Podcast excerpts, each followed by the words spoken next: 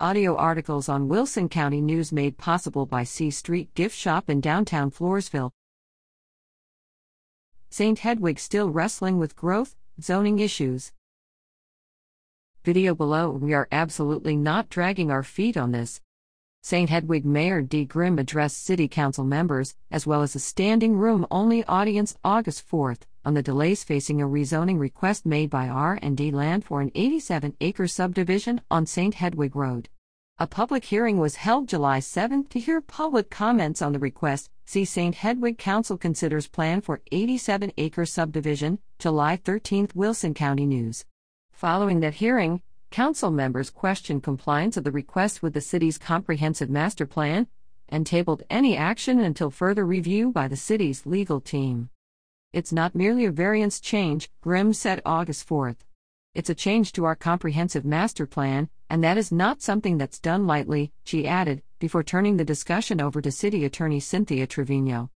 The local government code says that if you have a master plan on file that a council has adopted, then you must follow it, Trevino explained.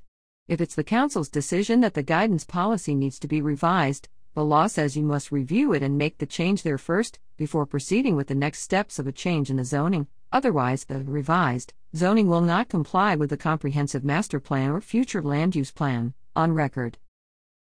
It is a legal technicality that is absolute, and the council must follow it, the attorney said. Unfortunately, it's a long and tedious process, and we have to comply with it. We understand that it's important to everybody, Grimm said. But we also understand that we've got to get this right. Also, during the August 4th meeting, council members heard an update on Green Valley Sud wastewater treatment plant. The case is in mediation.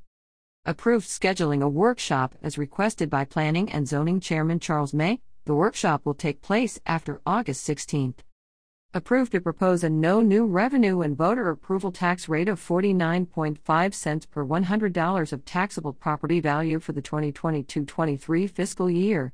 This will be approximately a 3 cent increase over last year's rate and will be considered for adoption at the next council meeting, following a public hearing. What is a comprehensive master plan? A city's comprehensive master plan is a document designed to guide the future actions of a community and present a vision of the future, with long range goals and objectives for all activities that affect the local government. St. Hedwig's master plan was adopted in 2007 and intended to serve as the guide for all community development for 20 plus years.